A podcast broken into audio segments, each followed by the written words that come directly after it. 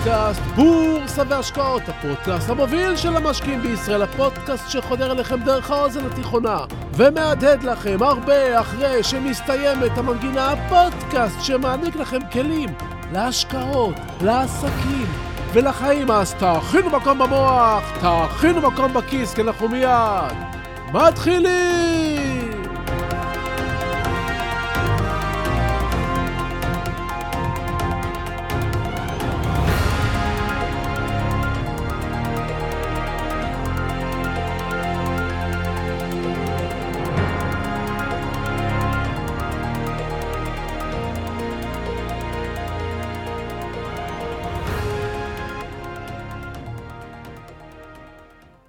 אמזון עומדת לרכוש את iRobot בסכום של 1.7 מיליארד דולר.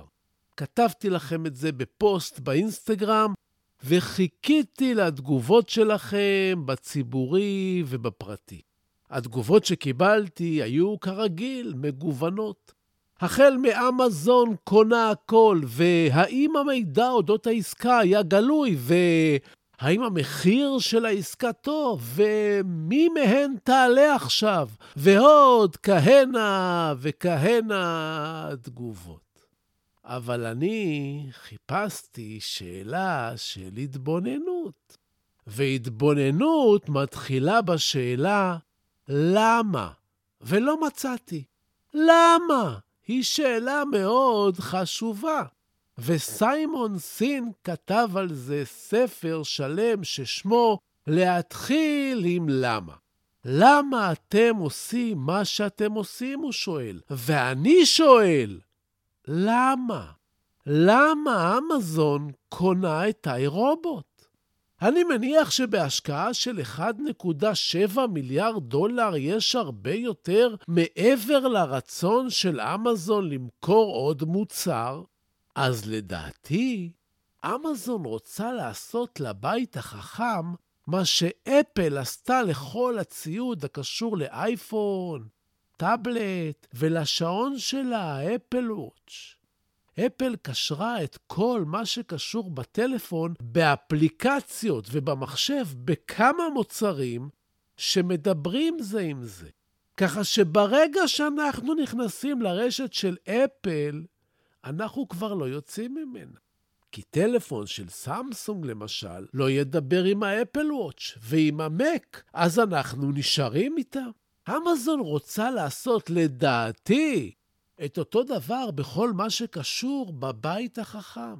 היא רוצה לחבר את אלקסה עם הרובוטים בבית ולבנות מערכת בה המוצרים בבית ידברו אחד עם השני ויהיו סוג של חפיר עמוק.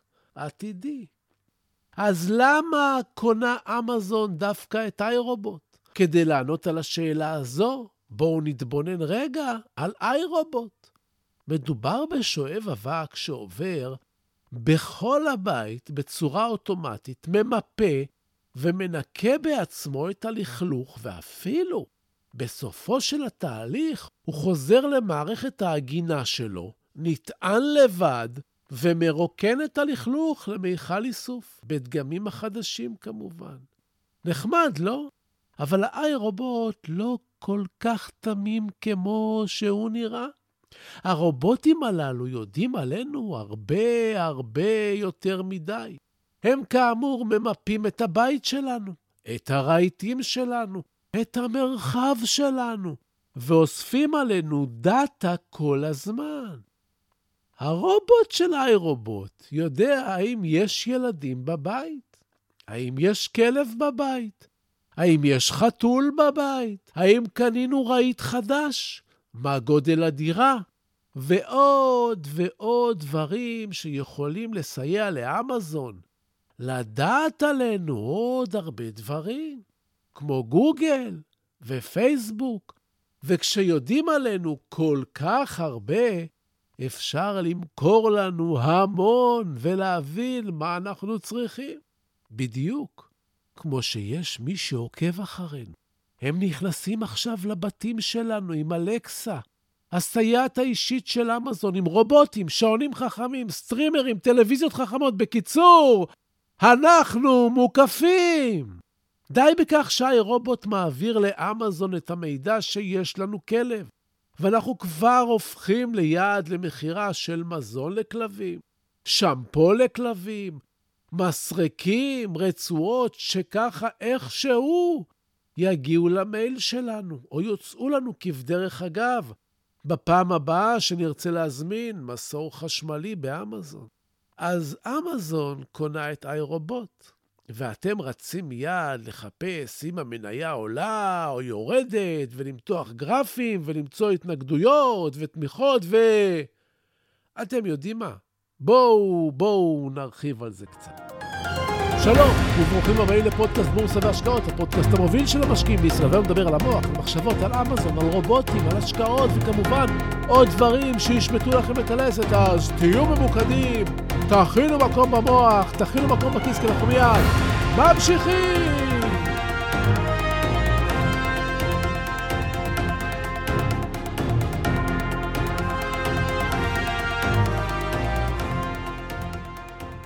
תתחילו עם למה תמיד. תשאלו, למה חברה קונה? למה חברה אחרת נמכרת? למה מנהל או רואה חשבון עוזב? למה הנהלת החברה קונה מניות של עצמה? ולמה, ולמה, ולמה, וככה תוכלו להבין מה הכוונות הנסתרות שלה ולערוב להזדמנויות עתידיות. בפוסט שהעליתי לא מזמן באינסטגרם שאלתי כמה אחוז מהמשקיעים בבורסה, סוחרי היום, מרוויחים בבורסה אחרי שנתיים של פעילות לדעתכם. חוכמת ההמונים לא יחזבה. ממוצע התשובות שלכם, כמו הנתונים הידועים, שרוב המשקיעים והסוחרים לא מרוויחים כסף במסחר יומי. אני בכוונה לא נכנס כאן לאחוזים, כדי שלא נעורר ויכוח שלא לצורך, אבל העובדה היא, שהרוב הגדול מפסידים. חשבתם פעם למה? והנה אנחנו חוזרים לשאלת הקסם. למה? הרי אתם חכמים, אינטליגנטים, נאורים, מתקדמים, יודעים לקרוא, יודעים לכתוב, יודעים חשבון בסיסי לפחות, יודעים לקרוא נתונים, יודעים לחפש ברשת מה שאתם רוצים. אז למה רוב סוחרי היום מפסידים? אנחנו משתמשים באותן שיטות. נרות יפנים, גלי אליות, מספרי פיבונצ'י, ממוצעים נעים, ניתוח פונדמנטלי, אנחנו מותחים קווים, התנגדויות, קווי מגמה, מזהים גרפים, קוראים דיווחים של חברות, מתעדכנים בחדשות, מכירים את שיטת וייקוף, ואפילו אופציות, ועדיין רוב המשקיעים במסחר יומי מפסידים כסף. יצא לכם פעם לשאול את עצמכם למה? או שאתם ממשיכים לרוץ עם כולם לאותו כיוון ומחפשים את הסוד. הסוד שאתם בטוחים שמישהו יודע ואתם לא. אז הסוד הוא שאין סוד. אם כולנו משתמשים באותם כלים ובאותן שיטות, והרוב לא מרוויחים כסף, סימן שהבעיה היא לאו דווקא בשיטה. הבעיה היא בנו. הסוד הוא שאין סוד, שאין שיטה סודית, אין דרך שאתם צריכים לגלות מעבר למה שמוכר וידוע, כי הבעיה היא במשקיע. אתם בטח רוצים דוגמה, אז הנה. כשהמניה שלכם יורדת ויורדת, הפעולה שאתם עושים היא לאפשר להפסד שלכם לגדול. ומה הסיבה שאתם פועלים ככה? אתם מקווים שיהיה בסדר. התקווה מפעילה אתכם, אבל בתת ההכרה שלכם, אתם נותנים להפסדים שלכם להמשיך להיערם כדי להימנע מכאב המחירה.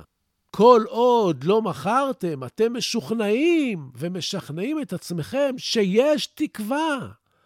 הכאב של ההפסד הוא גדול, וככה, בלי לשים לב, אתם תעשו הכל כדי להימנע ממנו. גם אם המחיר יהיה להשאיר מניה שיורדת ומדממת את כספיכם. דוגמה נוספת, כשמניה שלכם עולה ב10% או 20%, אתם ממהרים ומוכרים. מה הסיבה שאתם מוכרים? אתם אומרים לעצמכם, אני לוקח רווחים, אני לא חזיר, אבל בתת ההכרה שלכם, אתם מוכרים. כדי להימנע מכאב. הכאב של אי מימוש הרווח. ככה, במקום לתת למניה כמו אפל, גוגל, אמזון או מייקרוסופט, להרוויח עבורכם שנים ארוכות, מאות אחוזים, אתם מוכרים מהר כדי להימנע מכאב. כשהיא אולי תרד והרווחים שלכם ילכו לאיבוד, כמו שקרה לכם בעבר במניות שהפסדתם בהם. הפחד מההפסד מניע אתכם. רוצים עוד דוגמה? אתם משקיעים במניה והיא יורדת. אתם מחליטים למצע שערים ולהכניס כסף בריא להשקעה שמתבררת עכשיו כלא טובה. מדוע? אתם אומרים לעצמכם, אני ממצע שערים. ואז כשהמניה תעלה קצת, אני אמכור הכל ואצא בלי להפסיד, כי השער הממוצע קטן יותר. אבל הסיבה היא שהמוח שלכם שוב מנסה להימנע מכאב של הפסד נוסף, ושולח אתכם לנסות כל מיני שיטות של מיצוע שערים. אתם תקנו עוד ממניה שירדה ב-20%, אבל לא תקנו עוד ממניה שעלתה ב-20%. המוח ההישרדותי שלכם כל הזמן פועל ומפעיל אתכם מאחרי הקלעים. ופה בדיוק הבעיה. כשאתם ממצאים שערים, קל לכם לפתוח את תיק ההשקעות שלכם ולראות שהפסדתם רק 30% ולא 60%. אבל אתם ואני יודעים שאתם משקרים את עצמכם. וכל זה על קצה המזלג. תחשבו על זה. כולכם עובדים באותן שיטות, ורובכם לא מרוויח. זו סטטיסטיקה כלל עולמית. אתם יכולים לסמן קווים על הגרף פעם אחר פעם, לזהות תמיכות ופריצות ולנתח פונדמנטלית. כולם עושים את זה. אין פה סוד. גם אתם כבר מבינים את המושגים והתמיכות והגלים והנרות, ובכל זאת לא מצליחים להרוויח בצורה סדירה. אתם מרוויחים 10% ובורחים. מצד שני, מפסידים 20% ונשארים. הרווחים שלכם נאכלים על ידי ההפסדים שלכם. הפוקוס שלכם כמשקיעים לא נמצא במקום הנכון. כדי להצליח אתם לא צריכים צפנים. אתם רק צריכים לחשוב בצורה יצירתית על המידע. כמו למשל, מדוע אמזון קונה את iRobot? לשאול למה, ואתם צריכים להבין היטב את הפסיכולוגיה של המשקיעים. חלק גדול מהדברים האחרים אתם יודעים. אתם מנתחים, אתם צופים באחרים שמנתחים עבורכם בצורה יפה מאוד, ומציירים לכם קווי מגמה וממוצעים ומה לא, ובכל זאת זה לא עוזר לכם להרוויח. עובדה. אחד הדברים הכי קשים למשקיע הוא לקנות מניה טובה, לראות אותה מטפסת. מטפסת ועולה, ולא לעשות כלום. פשוט, רק לתת לה לעלות. וכשהיא עולה אפילו להוסיף לתוכה עוד כסף. בדיוק הפוך ממה שאתם עושים היום. אתם כל הזמן קונים ומוכרים ומוסיפים כסף למניה בדיוק בזמן הלא נכון, כשהיא יורדת. התפיסה שלכם בראש היא התפיסה שלכם שאתם הולכים לקנות בסופר. המחיר של הדאודורנט ירד, בואו נקנה 5. יש מבצע על אנטריקות, נקנה 6 קילו. יש מבצע על וויסקי, נקנה 3 בקבוקים. בסופר לכאורה זה בסדר, אבל בשוק ההון, זה לא עובד. כשהמניה שלכם יורדת ויורדת, זה סימן לא טוב. וכשהמניה שלכם עולה ועולה, גם אם לאט, זה סימן מצוין. תחשבו שאתם מתבוננים בתחרות סוסים. על מי תשימו כסף? על הסוס במקום הראשון ששועט קדימה, או על הסוס האחרון שצולע? הסיכוי על הסוס הצולע הוא פי 10 מבחינת רווח מהסוס הראשון. נו, אז על מי תשימו את הכסף? לסיום, אתם יכולים להמשיך באותה דרך. לנתח, לשים קווים על הגרפים, לבנות תעלות, לשים סטופלוס, כדי שחס וחלילה לא תפסידו כמה אחוזים של עלייה. אבל להמשיך למצע שערים, אפשר. אפשר להמשיך לעשות את הדברים הנכונים לכאורה, ולהמשיך להפסיד כמו כולם. ואפשר גם אחרת. זה הסוד. הסוד הוא שאין סוד. ואם תחזרו לפרק מספר 74 ותאזינו לו, שוב תבינו קצת יותר. ועכשיו, לפינת הטיפים שלנו.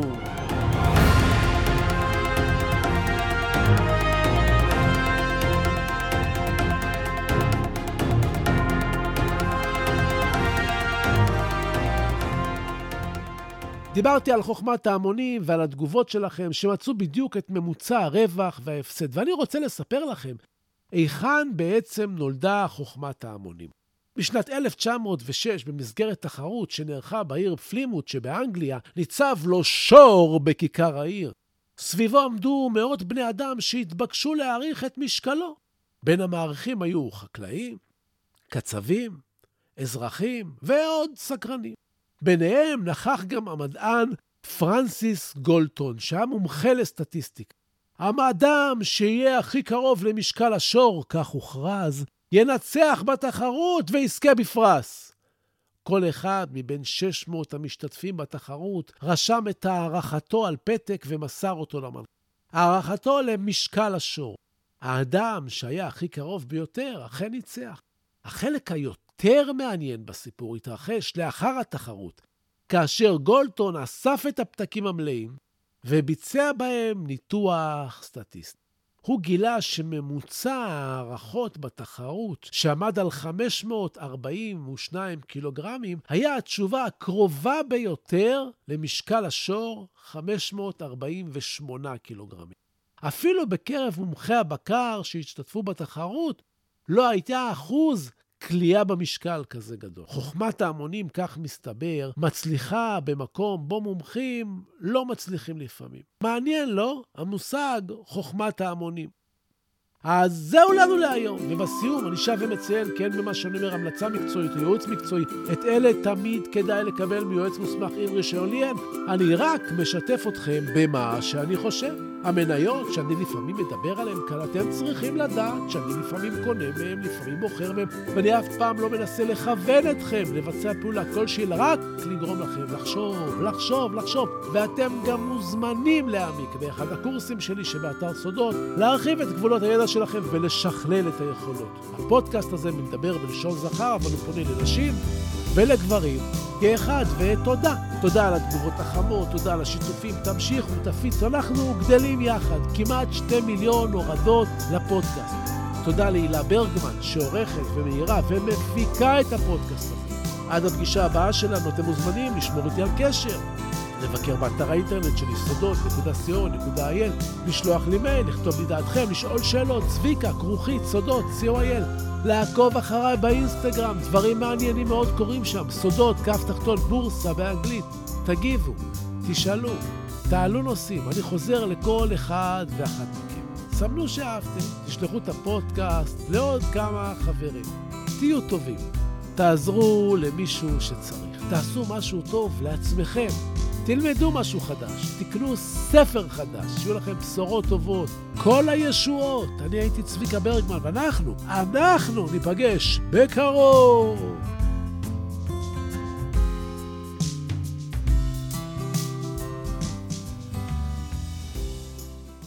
אם רודיארד קיפלינג. אם תוכל לשמור על שקט וקור רוח, עת מסביב לך שוררת מבוכה.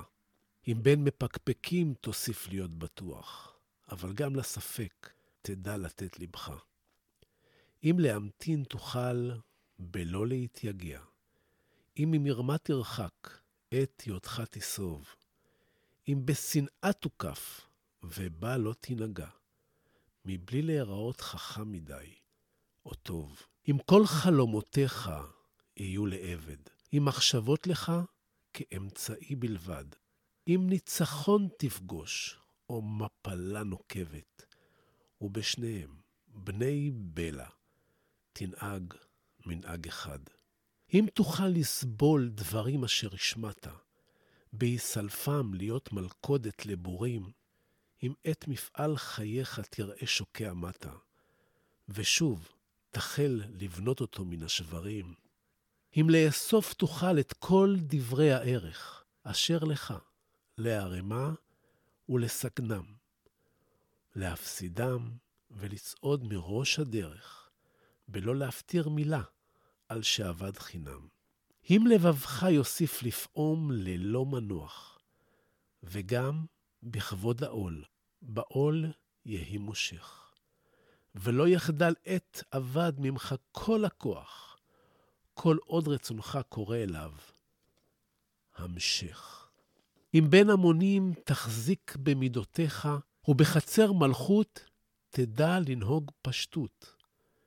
אם לא יוכלו לך אויביך או רעיך, אם כל אדם תוקיר כיאה וכיאות. אם למלא תוכל כל דקה לא נסלחת, בשווי ריצה למרחק של 60 שניות. לך תהיה הארץ וכל אשר עליה, ועוד יותר מזה בני, תהיה אדם.